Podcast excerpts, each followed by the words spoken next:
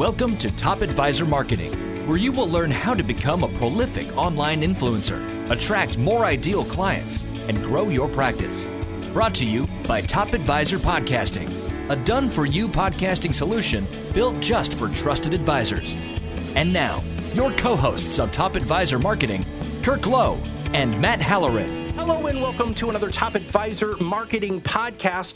Today, we're going to cover something that we get requests for all the time. Uh, so, when you email me at matt at topadvisor.m with show suggestions or guest recommendations, guess what? This guy that we have on today is going to fulfill all of that for you because we get a lot of questions about media training and how do you look good on camera and what happens when the press calls you. And Steve Kosch is the gentleman who we're talking to today. He's a founder and lead media and presentation, presentation training expert at Media Training Network. Steve, welcome to the show.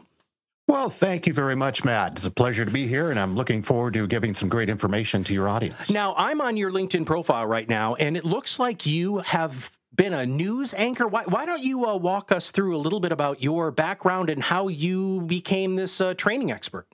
Okay, thank you very much. You know, um, I, I, kind of hate to give a background information on myself because I've come from a television broadcasting background, and it's always that we ask these three questions: uh, keep it short, get to the point, and always ask. Always keep in mind that the audience wants to know what's in it for them. So if I give my background, it's usually short and sweet. I started when I was 15 years old. I had the opportunity to go on television as a TV weathercaster from age 15 and through high school. After high school, went to college, ended up at ABC in Los Angeles. Then I went to the Weather Channel to start that in Atlanta, went to ABC in New York City, and then back to Atlanta with uh, CNN. I closed out my career there for 10 years. So I've been in broadcasting for a long time, also mixed in some radio work, as I know you did, Matt, back in the day. Yeah. So uh, I started at 13. I, of course, I didn't have the the really cool pedigree that you had after that, but uh, uh, it's really neat that you, you know, you saw the opportunities and you went there. Now, here, here's the thing, right? Everybody wants to do video now. There's so many people who want to do podcasting but there are some core fundamentals, right? Some some core basic things that they need to know before they make those decisions. So, in your many years of experience, let's talk about some of the things that you train people on and really where they should begin. Yeah, it uh, really begins with uh, an assessment of the client, you know, where they're at, how they talk, how they look, how they sound. If they're going to be on radio quite a bit or podcast like we are now, we focus on uh, voice inflections and tone. How do they sound? Do they sound like they're smiling when they're talking? Or are they monotone all the time? So we look at all those kind of things. But the first thing we look at is the opportunity. If they're going to be on a particular podcast, what's their specialty? What are the hosts like? So do some research ahead of time. Know what their likes and dislikes are. But you've also got to start with who is the audience? You have to be very, very clear on who your audience is. So you speak their language. You, you talk about what interests them. So that's very important. So as a start, that's where we would work. We would work on who the audience is we would act, uh, work on who the host is and, and the focus of the podcast itself. And then we work on their communication skills. So I'm not just a communications expert or trainer or media trainer.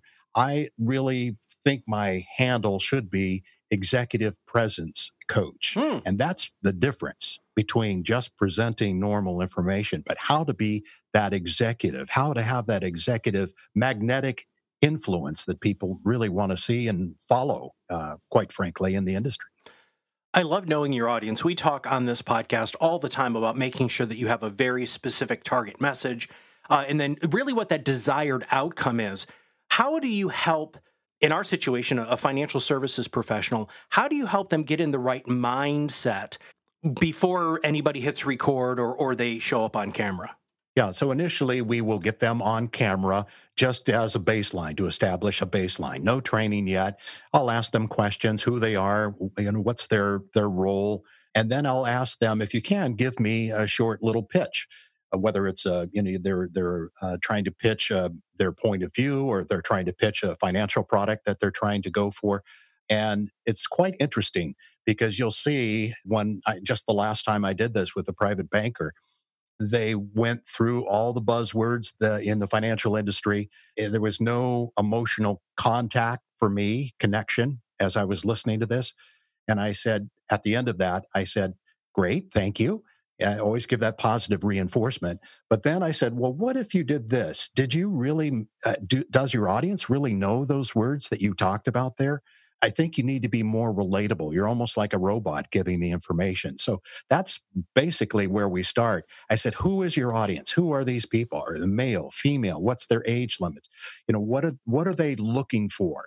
Uh, and I would think that you want to give them security or try to let them know that it's a fairly secure investment.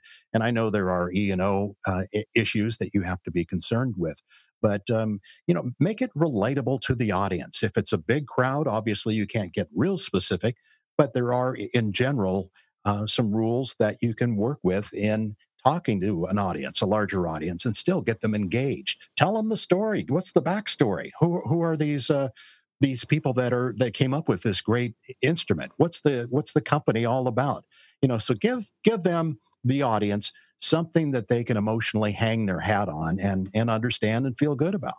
Do you help them come up with that story? I mean, how do you pull that out of somebody? Because right. I'll I'll hear the same thing that uh, you know you alluded to a little bit is you know oh, people don't really want me to drone on about myself, but how do you uh, make that connection right? Um, make it so that they want to tell a, a, a passionate, emotionally charged story when maybe even just like that commercial banker, they don't seem to have a lot of that on the surface. Yeah, when it's a high stakes uh, situation, presentation, or a, or a pitch where there's lots of money involved, you do need to develop those stories. And a lot of the CEOs and and the people that are pitching this don't have a clue on how to do it. They they're a numbers person. They know the background, the facts and figures, but they don't. They forget the emotional element. How are these investors going to look at this? Is there any red flags that might make them say, "Well, wait a minute." So those are the things. Yes, you're right. Most of the time spent with the client is drawing that out from them. All right, I'll ask a question. What, what's the emotional element here? What's the time frame? You know, all the background kind of information. And from that, I said, let's craft a story. Uh, uh you know, obviously a realistic story. We're not going to lie here because people can pick that up right away. But formulate a story that they can relate to for instance, and, and bring bring the speaker into it as well if they can. I noticed I did some research on you, Matt, ahead of time, and I see that you're a dog lover. You have a Saint Bernard and a pit bull, and and I used to have a pit bull too. So I'll use that as a relationship, as if I was pitching you. Somehow I'd I'd work in the dog element, and so you would feel good about me as being a dog owner as well. And then we have that commonality. So those are the things that we just through experience and working through with the client for about an hour, hour and a half, sometimes longer. Sometimes it takes a good half day to pull out those core messages that will really resonate with the audience. I'm glad you're a dog lover. That makes me quite happy. See? yeah, See? it totally worked, didn't it? Now, let's talk about scripting. Uh, I just met this lady at a, a, 401k conference that we did. She's a speaker trainer, uh, super unbelievable. And one of the things that she challenged me on was was the scripting aspect of it. How do you feel about really heavily scripting and or being more extemporaneous? All right, thank you. I love being prepared. So I, I get my clients prepared. They know all the facts and figures. They know a talking point.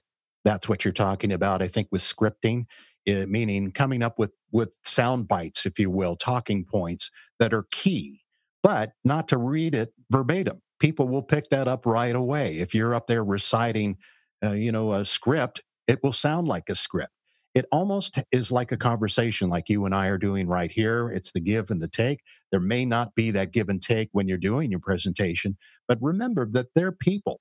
They're they're listening to what you have to say. So it is important for you to know your message points, but to communicate that hopefully with emotion or be able to tie it in to something that's current or topical or or of interest to the investor so I believe on that, being prepared with your talking points or sound bites. When we go on television, it, it is called a sound bite, something that's short, sweet, to the point, hopefully memorable, and it uh, gets the point across. We're communicating very effectively with very short phrases or sentences. I've always wondered this, and you just uh, opened the door, so I'm going to walk through this. I, don't you uh, on television have that teleprompter and are uh, I mean, how extemporaneous are you able to be with that, with transitions or anything along those lines? When I was uh, in television, I was the television weathercaster. I was the accordion of the newscast, meaning they would uh, give me extra time or they would shorten my time. Wow. So, thus the accordion analogy there. But generally, I was uh, given two minutes of airtime. And quite often it was cut back while I'm in the middle of my presentation. So I I everything I did was all ad lib. Hmm. I always say that I had the toughest job in the newsroom because the sports people, the news people, they had that teleprompter, but everything we did was all ad lib. And I had to tell my story in two minutes or less, the story of the weather nationally. So, yes, I, everything was extemp- extemporaneously spoken by myself, ad libbed, if you will. And uh, you have to tell a story and still be excited and and happy and or you know emotional if something happens like a tornado in Toledo. Yeah. So yes, you have to be careful and and eh, know your stuff. I guess basically is what it gets down to. Well, and knowing your stuff and knowing your audience, something that we ask our clients to do in preparation for them launching a podcast is to actually draw out or find a picture of their ideal client. So when mm-hmm. they're talking behind the microphone, they're actually visualizing that end user. Do you have a process like that? And honestly, Steve, is that a good idea?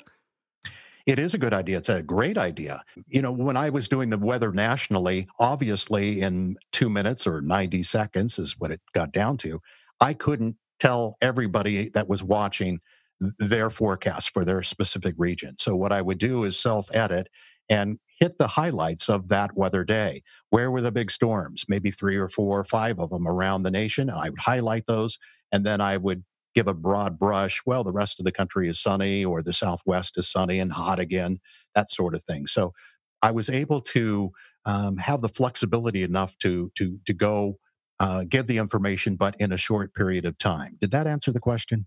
I think it did answer the question very, very well. Um, okay. Because so I think what we're really trying to prepare our clients for is one, knowing who their end user is and the intention and the outcome. So let's talk about outcomes. When you're coaching somebody and, and training them on how to do a, a great presentation, do you start with the end in mind? I, I, know I'm getting maybe a little deeper than you might want me to into your process, but but can we talk a little bit about that? Uh, yes, you're going to do your analysis of of who they are and and maybe uh, provide them with some initial feedback on on whatever, but that end result, that end user, that focus, when you're building the presentation for them, where does that come into play? It's a very good question. And absolutely, you start with the end in mind. What is it that you want your audience to do? If it's an investor pitch, do you want them to invest? Do you want them to consider this in the next three or four months? Whatever that outcome is, if you're on stage, do you want them to go to the back of the room and buy your book? Do you want them to uh, book a consultation uh, with you? Think that in mind. And everything that you do during that presentation or that speech uh, is pointing to that end result that you want. So yes, you should start with the end in mind and give some indications as you're as you're developing your speech or your presentation. Give them a little clues on what's coming up, and so that that will lead them to that final call to action. So, for instance, uh, at the end of a presentation, for instance, I I want them to consider investing a million dollars in this portfolio so, in the beginning and maybe in the middle section of the presentation, I would give a subtle call to action at that point, meaning I would say something along the lines of, you know, if you're really interested in a fast return or a slow return or whatever it might be, you might want to consider this. You might seriously want to consider this investment opportunity. So I've planted a seed already at the beginning or maybe in the middle of the presentation. So when it comes to the end, the call to action at the end, um, they're already aware of what they should be doing. They're they're just going to fall in line, hopefully, and follow through with the call to action that you want. So yes, start with the end in mind and drop some subtle reminders throughout the speech. We just launched something called the Podcast Coaching Program. And the Podcast Coaching Program has got two parts. It's got a, a second level is live. Uh, the first level is an online thing, which in fact uh, is something that I'm going to be talking to you a little bit about uh, as we uh, continue to build our relationship here, Steve. Because I think uh, with your background, especially from from being a, a, a media expert and a presentation expert, you could add some great value to our program. Now, one of the things that I struggle with sometimes is, is, the feedback aspect of it. So when somebody hires you, they're mm-hmm. probably going to be a pretty heavy hitter, right? Which means they're going to come to Steve with yes. maybe a little bit of ego. And, and that could be a huge understatement. But yeah. how do you deliver feedback? And do you have some advice for me and, and our listeners so that when they get feedback, they realize that it's coming from a good place? Well, I let them know up front, any client that comes in, I let them know my style of, of working with them. And I said, I'm going to be brutally honest with you because you're paying me good money. And I want you to know that I have only your best interest in mind. I'm not going to nitpick you. I'm not going to change you. And a lot of people think that, uh, Matt. They, they think that I'm going to change them into some robot or a Tony Robbins or something like that. Far from the truth because everybody has their own personality, their own uniqueness. And that's what makes you, you. So I let them know ahead of time, but I will tell them I will be brutally honest. And you may not like me for a while, and I don't care. But you hopefully will like the results. And I and I don't come off that that hard and, and narrow, but I, you know, I, I try to let them know there's a better way of doing what you just did. Here's how we could do it. Try this way. Uh, and you're right. At the initial first time we meet, oh boy, this is this is a power struggle right here at the very beginning because they're posturing they're they're letting me know that they're this top executive and they they really shouldn't even be here because they know so much. They've they've done many, many presentations before and so forth. Who are you to teach me? But once they realize my background, I give them some confidence, I give them some clarity in their message.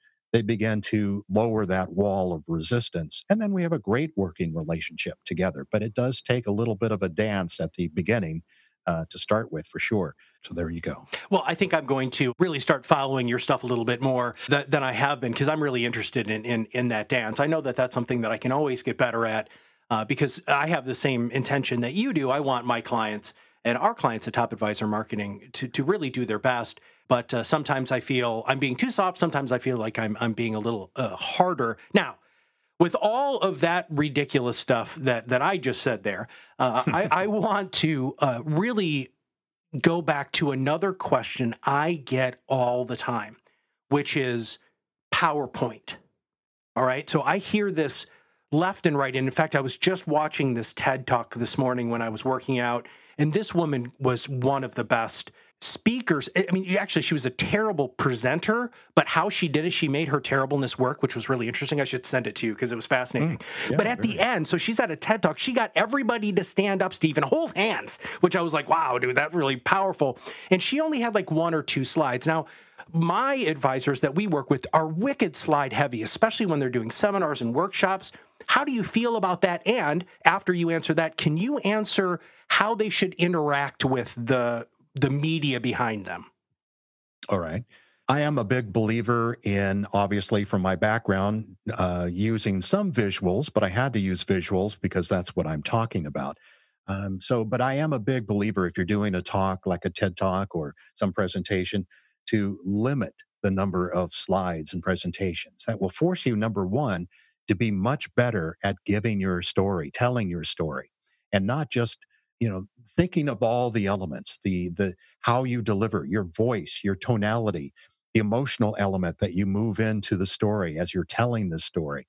Getting the audience involved occasionally maybe a show of hands asking for a show of hands. Things that uh, you, you work into to get the audience involved and get them really engaged in the story itself. But if you must use powerpoints use um, you know maybe 10 slides for a 20 minute talk so keep it short, get to the point, and always, again, with these visuals, always ask what's in it for the audience? Why do they need to see this? And the PowerPoint slides you put up there need to be super simple. Maybe a picture, maybe a sentence, and that's about it. So don't go too heavy in that regard because the audience needs to, the PowerPoint slide should just back up what you are saying. It's not saying exactly what you just said. And a lot of people make that mistake. They'll just read the slide verbatim. And that's wrong. But what you need to do is have that slide to supplement or add to what you've just told them. So that's that's my take on on on uh, using visual elements of communication. It is important because some people are more visually oriented and they can learn from the visual end of it, but you don't want to lose them or the other part of the audience that is more auditory that will respond to more of the verbal. Uh, and that's uh, that kind of leads into another part of presenting that a lot of people don't think about, and that's a part of my executive, what I call executive presence, and that is the nonverbal clues that we give our audience. And that is unbelievable. That's that's eye contact, that's gestures, that's a hand movement, body movement. It's it's that non-verbal influence that must match up with your message. Because if your message doesn't match up with your verbal clues that they're getting and your your nonverbal body language, the message is going to be lost. So you've got to have all those together. So, in short, to cut it all, streamline it all down, keep your PowerPoint slides to a minimum. Try working more on your story, the emotional, how you deliver it, the tone you use, and that will engage your audience much more than a whole bunch of PowerPoint slides. As you do, Steve, you know you prepare uh, for interviews like this, or or mm. you know, but I I've always found that the best question that I can ask you is what should I have asked you? like I, you know, I come in with I'm like, oh, I'm going to ask him all these questions, and and now I'm thinking to myself, you know what? I, maybe I'm missing something. Like what what uh, what else should I have asked you that really highlights who you are and what makes you truly unique and different? Well, I think it's the, well, you, you, did a great job. You covered all the bases for sure. As I've alluded to several times in this talk already, and that was on purpose, is that I focus on executive presence and I think that's what makes the difference between an average speaker or an average presenter and someone that has that it factor, that executive presence.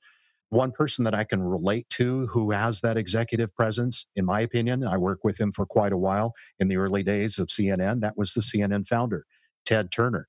He was unbelievable leader, very charismatic. Uh, you wouldn't think of him as a typical uh, overachiever uh, or you know a type A personality. He had a strong Southern drawl and you know good old boy kind of sound to him, but he was highly intelligent and he knew how to work with people and how to be around people. And we all wanted to work for him. And, you know when you're starting a, a news network from ground zero with no budget we all had to work our butts off for him. So that was the that was my exposure to what is that executive uh, presence. And I think if you don't act, look, and sound like an executive or leader, it's going to be extremely difficult to be perceived as one or to be, even become one. So I think work on that executive presence in addition to everything else that goes into presentations. You know, what you say, how you structure your story, and all that. Now, I know this all sounds, you know, overwhelming, and it can be, but we have a system, a structure where we move the executive, the client through each of these processes pretty quickly. Because as you mentioned too, excuse me, earlier, these uh, executives are very type A, very quick. Let's get it done. 30 minutes is all I have. Let's move on. Uh, that forces me to move these systems very quickly. I think the it factor is the my secret sauce, if you will man, just the simple fact you got to hang out with Ted Turner is that's amazing. He's he's amazing, right? I mean, you can put him in the amazing category. And and having the opportunity to learn from him and and have back and forth uh, you know, I in my kind of growing up within this industry, I had a I had a mentor like that too. And it was just amazing to watch him on stage and watch him interact with people from everything from a creation to a um, engagement and how he genuine he made everybody feel that he truly cared. And I love that you've touched on a lot of those sorts of things throughout uh, our podcast today. And Steve, if our listeners want to reach out and and and hire you, uh, or to even just find out more about how you can help them become a better presenter, what's the best way for them to find you? Uh, thank you, Matt. I, I believe in direct communication, obviously. That works the best. So here's my cell phone number 949 720-2080. And if you're more of a, a written kind of person, written, written communication, you can try Steve Kosch, K O S C H, at gmail.com. And then my website, of course, is mediatrainingnetwork.com. And uh, yeah, I'm I'm more than happy to talk about any situation that you might have and find out if it is a good fit for us to work together or if I can, you know, fix that flat tire, so to speak, right Mhm. away for you. Yeah. So give me a call. I'll be more than happy to help you out. And Steve, we will make sure that we have all of that in the show notes. So thanks, man, for being on the show today. It was a pleasure. Thank you, Matt. Hope to meet you soon someday. Yeah, absolutely. Well, so just to wrap up today's podcast, there is no reason not to get this training. When you're doing your 2020 budget and you're really looking at, okay, you know, what is something that I can do for myself to truly become the best me I can be? Go through media training. Uh, a really good friend of mine, his name is Jason Lahita, took me through my first media training almost 10 years ago, and it literally changed how I did everything from a presentation standpoint the press loved me more because I understood the game. And if you're really looking for that public relations, whether that's a PR from the news or out in the community, go through media training. Learn how to get that executive presence. You're going to find that not only does it help you professionally, but it also can help you personally. If you have not subscribed to the podcast, make sure you click that subscribe now button below. That way, every time we come out, the new podcast will show up directly on your listening device. And if you know somebody who truly does need some media training, all you have to do is click that share button. Super, super easy. If you have any ideas for topics or guests, or you just want to give us some feedback about the podcast, if you can just email me at matt at topadvisorm, M is for marketing.com, I'll be more than happy to respond to you and also keep you updated on the progress of your suggestions. And finally, if you truly want to have your own podcast and get your voice out in the marketplace to rise above the noise of the mainstream media, guess what? We've got a great system for you and we'd love to chat with you about it. So for Steve and everybody here at Top Advisor Marketing, we'll see you on the other side of the mic very soon. Are you ready to change the way you communicate with your clients? Are you tired of being the best kept secret in your area? Learn how to become a prolific online influencer, attract more ideal clients, and grow your business. Contact us today and see what the power of podcasting can do for your business. Click on the Contact Us link on our website at topadvisormarketing.com and set up a call to learn more. Follow us on LinkedIn and Facebook for more updates and information. This was brought to you by Iris.xyz, a platform helping financial professionals become better in business and life through new media and new voices. Visit them and learn more at iris.xyz.